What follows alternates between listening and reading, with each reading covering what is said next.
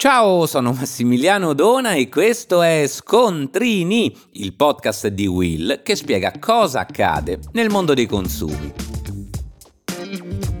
Oggi parliamo di lavanderia perché al ritorno dalle vacanze per molti è una tappa obbligata. Può succedere che consegnando i capi per il lavaggio ti sia richiesto un pagamento anticipato, ma se la macchia non va via, prima di tutto da un punto di vista giuridico è bene chiarire che la richiesta di pagamento anticipato, cioè prima dell'esecuzione del servizio, è del tutto legittima. Se ci pensi paghiamo in anticipo in molti casi anche per i prodotti quando effettuiamo ad esempio esempio un acquisto online.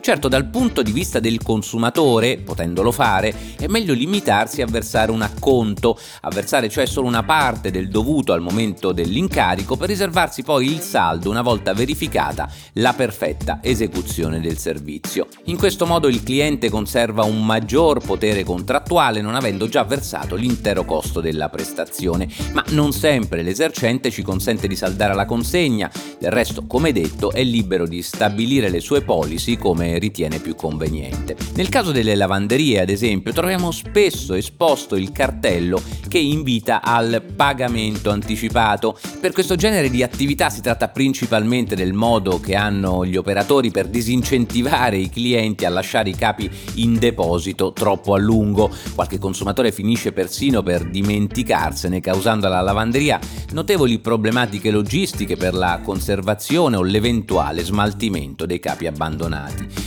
ma ci sono anche ragioni economiche per i mancati incassi per le lavorazioni effettuate. Da queste difficoltà chi gestisce una lavanderia cerca di difendersi, come dicevo, almeno in parte, chiedendo il pagamento immediato nel momento in cui i capi vengono lasciati in consegna dal cliente. Di qui qualche controversia, soprattutto nel caso in cui la macchia non sia stata effettivamente trattata con successo. Ma questa non è un'argomentazione valida.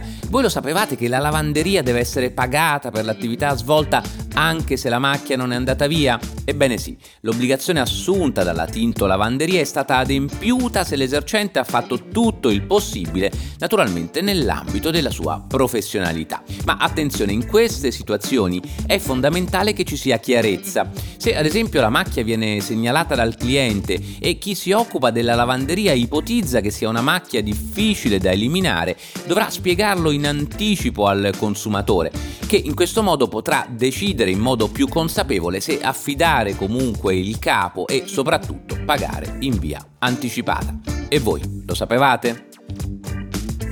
Per oggi è tutto, ma puoi ascoltare gli altri episodi di Scontrini sulla tua piattaforma di podcast preferita.